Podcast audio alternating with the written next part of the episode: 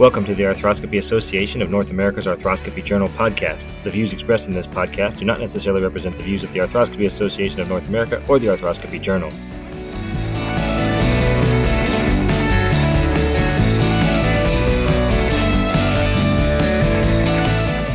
Welcome, everyone. I'm Dr. Clay Nellie with TSAOG Orthopedics in San Antonio. Today, I have the privilege of speaking with Dr. Tim Hewitt. Dr. Hewitt is a consultant for Hewitt Consulting and was an author on the infographic entitled, Is There Value and Validity for the Use of Return to Sport Test Batteries After Anterior Cruciate Ligament Injury and Reconstruction, which was published in the June 2020 edition of the Arthroscopy Journal. Dr. Hewitt's co-author was Dr. Kate Webster. Dr. Hewitt, thank you for joining me today. It's my pleasure. Let's start just kind of with the basics that you guys illustrated with the infographic, some of the background for doing the infographic, and then some of the basic findings and results that you guys came to.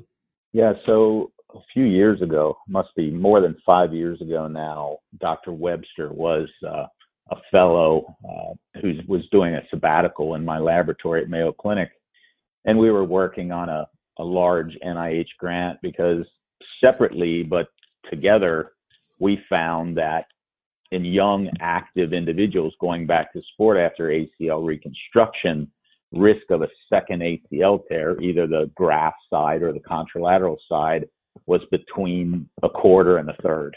And that was surprising. We published that work in American Journal of Sports Medicine early on, 2010, 2011, 2012, and then very soon after that, Kate and Julian Webster in the group in Melbourne, who see as many, if not more, ACL injuries, a lot due to footy in Australia, they showed the exact same numbers we did. Basically, at 1 year, 29%, and after that, higher, maybe 35%. So very concerning. And what we were trying to figure out is what can we do to decrease risk of these second tears? That was the whole idea and basis for this. So Kate's assignment when she came into our lab was to do a meta-analysis and figure out what is the reliability, validity, efficacy of current return to sport testing protocols. As there were some relatively newer papers that said, oh, we kind of have this all figured out. If you do this, this, and this, you're going to have a lower risk of ACL tear. Well, when we put all the literature together in a meta-analysis, and then at about the same time, Locial and the group out of Duke published very soon after a similar meta-analysis, and we both found the same things. So first of all, the number, the percentage of people that pass these tests is actually quite low. It's in the low 20%. So we published 23%. And Allison Toole, who was in my lab when I was at Ohio State, based on our Cincinnati Children's database, basically showed the same number. So again, consilience of data, which is really important. That's when you know data is valid, when multiple labs in multiple different areas show the same thing. And basically that's what we saw. So utility is not great, obviously, when less than a quarter of people are passing these tests. Now, when we got into the data more deeply, what we saw was there was some efficacy to the test in that if you passed the test, if you were in that quarter that passed the return to sport testing, you had a higher chance of playing sport and return to sport at 12 and 24 months, which is a good thing. However, when we looked at all the data in combination, and Locial and the group there at Duke showed the same thing, there was no validity to prediction of a second tear. So in other words, if you passed the test, you did not have a decreased chance of a second ACL tear. So obviously the goal of these tests is threefold. One, to help you return to sport, but also to return to sport safely. And then thirdly, to return to the sport at the same level, at the same level of performance. And what we showed was, first of all, very low percentage passing, less than a quarter. And then the second thing we showed is there wasn't any predictive validity for predicting who was going to have a second ACL tear. So that second criteria, returning to sport safely, was not valid. That brings up a great question to me immediately. Why do you, that 23% number, is very low, like you said. And so why do you think that number, do you think that it is because we're doing the return to sport testing too soon or too early or very early? Or do you think it's because of the type of test that we're doing and the battery of tests that we're doing and patients can't pass every single one of them or all together? What are the reasons for why you think that 23% number is what it is? So multiple reasons. So most people are doing this testing at 6 months. That first kind of very, visit that's standard in kind of the field. And that's when people say they're going to return to people to sport, and they do this testing. And at 6 months, most people are not ready. And we have a paper that I published with a student of mine, Chris Nageli, that garnered a lot of attention, where we questioned, is 6 months the right point to do this? And we even questioned, maybe if you look at gain of neuromotor control, balance, proprioception, maybe you have to wait 2 years, which was kind of a tongue-in-cheek paper. However, there was a point to it. We knew people weren't going to wait 24 months. But we also knew that people weren't actually returning at 6 months either. And when you look at it, people at 12 months, and this is the data out of Melbourne, Kate Webster's work and with Julian Feller, basically they show that only about half are returning at 1 year, and only about 2/3 are returning by 2 years to sport. So that 2 year idea is not that far fetched when you start to actually look at the data. So combination of factors, too early, a 6 month test, the majority of people are not ready to return to sport, and they their grasp is not well developed at that point, and they have lots of residual proprioceptive, neuromotor, strength deficits that haven't resolved and aren't going to resolve for a while, somewhere between that 6 month time point and 24 months, and sometimes even beyond that. So that's a problem. It's too early. The tests, most of the tests, the basis are the HOP tests, the four standardized HOP tests: HOP for distance, the crossover HOP, the triple HOP, and then the timed HOP. And the other problem, and we discussed this in multiple papers too, is that what you have by doing multiple tests, what you have is a penalty, because if you have to pass all these tests, if you don't pass one of them, you don't pass. And even if you take that into account, if you've passed in the past, there's still a penalty, this multiple test penalty. If you have to pass all of them across the board and you have multiple tests, and many of them incorporate 5 or 6 or more tests. And we talk about that in the Toole paper in AJSM as well, this penalty of multiple tests. So that's a problem as well. And the other reality is most of these go back. So I'm from Cincinnati. I worked with the Cincinnati group that developed these tests. And they were empirically derived, but they really haven't been validated over the years. And what other people have done is just add other tests to it, like a t-test or a questionnaire. And what that does is, again, brings a penalty along with it, this multiple testing penalty. And these batteries haven't been really validated. There have been a couple very small studies in groups of patients that, for example, have a lot of allograft tissue in the group, which can skew that in different ways depending on the comorbidities of taking an autograft. And so when we look at the data across the board, the pass rate is very low. Now, there's some people say, some of these authors will say, oh, we get 100% of our people to pass. Well, when you look at their data and you you actually dig down with a meta-analysis or some other highly valid statistical technique, you see that, no, that's not the case. 100% of people don't pass. So right. Multiple factors that lead into this. In your research and in your review of the literature and vast experience with this, do you think that there are certain individual tests that do have more value or more validity than others? I understand it's kind of difficult to sometimes test individual return to sport testing portions as opposed to the battery as a whole, but do you think there are individual ones that may have more validity than others? Yes, I do. So we developed a drop vertical jump test that we utilize. The challenge with it, though, is we do 3D motion analysis with force plates incorporated.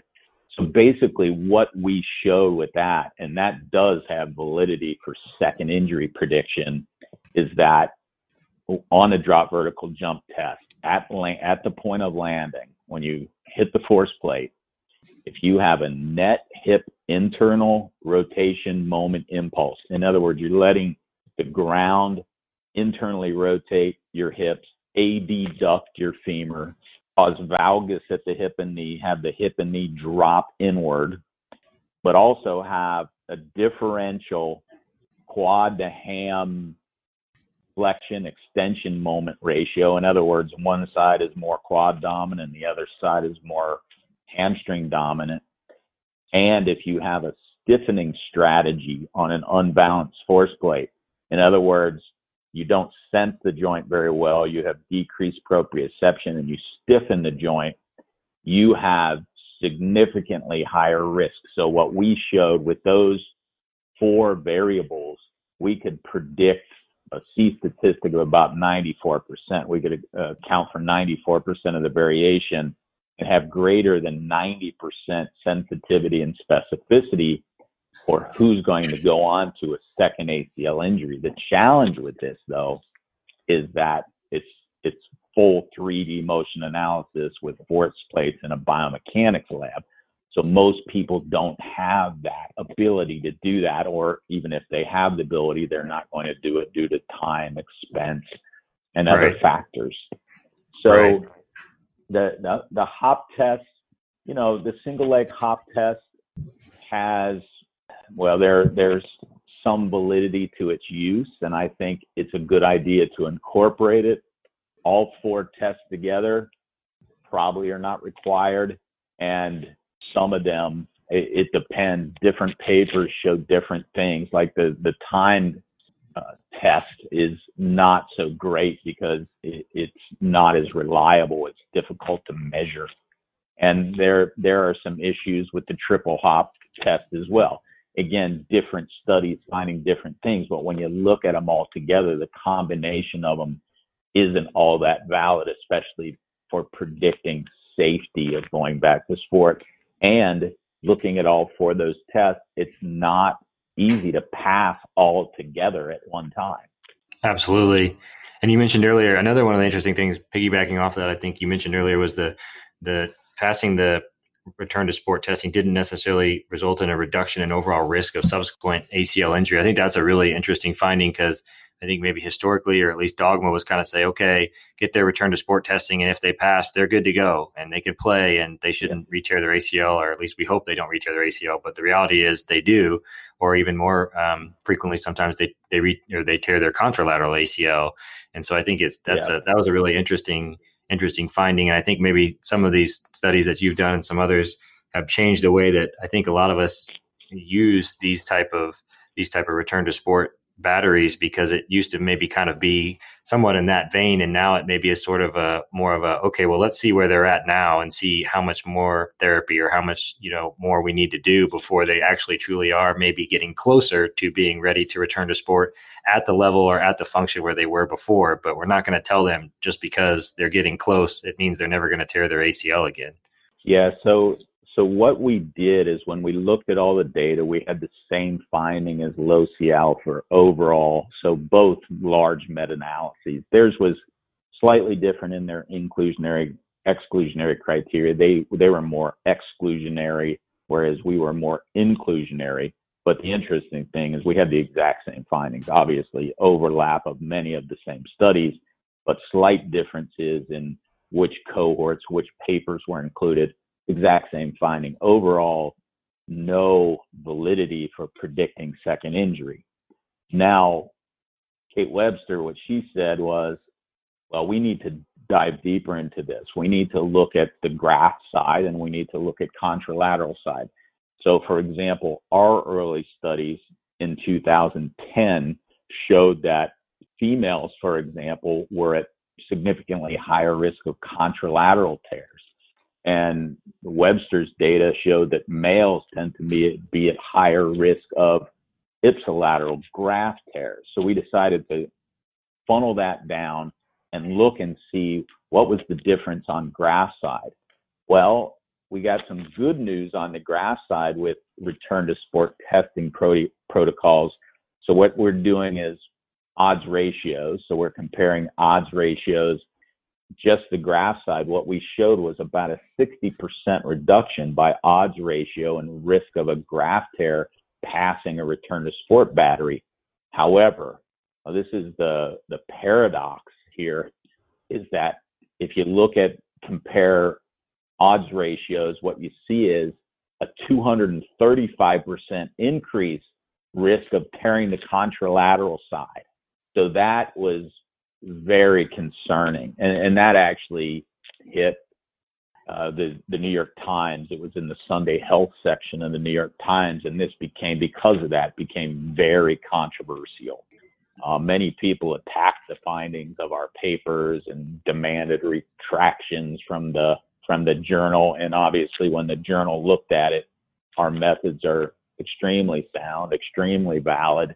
We stand behind them in every way. And that's one of the reasons we did this infographic, because we thought it was important to say, this is what the data shows. And it's not just our data either. The LOCIAL data showed the exact same effects, that slight decrease in one side, no overall effect. And it appears that the contralateral side actually goes up. So that is a paradox, and that's a big problem. Now, in our Cincinnati Children's cohort, it even becomes more paradoxical and more challenging, because what you see is those, for example, in our drop vertical jump test that fail everything, that show those four factors that I'm talking about. On testing, you know, this valgus hip internal rotation, knee collapse, differential ham quad activation side to side, stiffening strategy on the graft side knee, they have about a third risk of having another ACL tear. The problem is there's another cohort of individuals who pass through everything relatively fast, relatively early. So these are the minority. These are the superstars that pass through everything. They get back early and they tear again early, very often on the graft side. The other group tends to tear more on the contralateral side.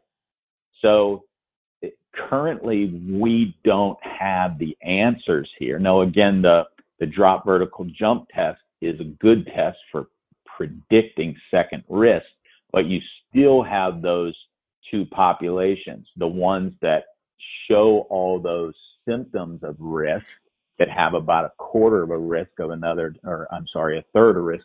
tear. And then the other ones, that's a big problem, right? Because then you have this other cohort that passes through everything and ends up tearing as well. So again, the predictive validity of these combined tests is not very good, because you have these two mixed populations you're dealing with. That's right. Well, so let's summarize it. So should we be doing return to sport testing? And if so, should it be in those high risk populations that you just mentioned? Should we do it in everybody? Should it be on a case to case by case basis based on how their timing and recovery is going? What do you think, based on everything you know and everything available in the literature? What should we be doing with return to sport testing clinically? Yes, keep testing. Look for those in the population that fail, and look at them closely and use it in a timed longitudinal manner to look at where validity becomes greater and reliability comes greater is with repeated testing over time.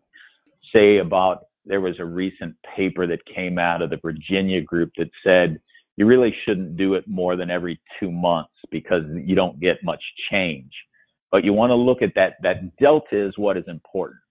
So the overall absolute values don't have a lot of predictive validity. However, if you look at change over time, for example, we recently published a couple papers on psych factors. So using Kate Webster and Julian Feller's ACL RSI index, what we showed is on an absolute value basis, those that score below a 76 out of 100 are at a greater risk of a second ACL tear. But what you're really looking for is those that improve, that have a positive delta, that their scores going up over time and not staying the same or going down, because those that are going up have significantly lower risk of a second tear. So you want to look at that change over time, say every 2 months post-operatively, keep testing, look at the change in the test score, look for positive change, and that's what's going to have more validity, whether you're looking at that population that really does poorly. You should expect positive change, but you also need to look at that other group that very early on passes through everything, because before they return to sport, their confidence level, their anxiety level may be very high and their anxiety may be very low. They may be quite confident, but then after they return to sport and they see how their knee feels and they don't feel like they're functioning as well as they thought they were going to, they can get significantly more anxious, less confident, more fearful, and then their risk will go up. So again, that delta, that's where I think these tests are useful. Multiple testing, looking at change over time, and looking for those individuals who are getting better and better and better. And you need to look at it even at the time of return to sport, but even after they've returned to sport. That makes sense. That's terrific information. Dr. Hewitt's infographic, Is There Value and Validity for the Use of Return to Sport Test Batteries After Anterior Cruciate Ligament Injury and Reconstruction, was published in the June 2020 edition of the Arthroscopy Journal and can also be found online at www.arthroscopyjournal.org. Dr. Hewitt, thank you very much for joining me today. Thank you. That concludes this edition of the Arthroscopy Journal podcast. Please remember, if you enjoy the podcast, to give us a 5-star review on our podcast device. Please join us next time.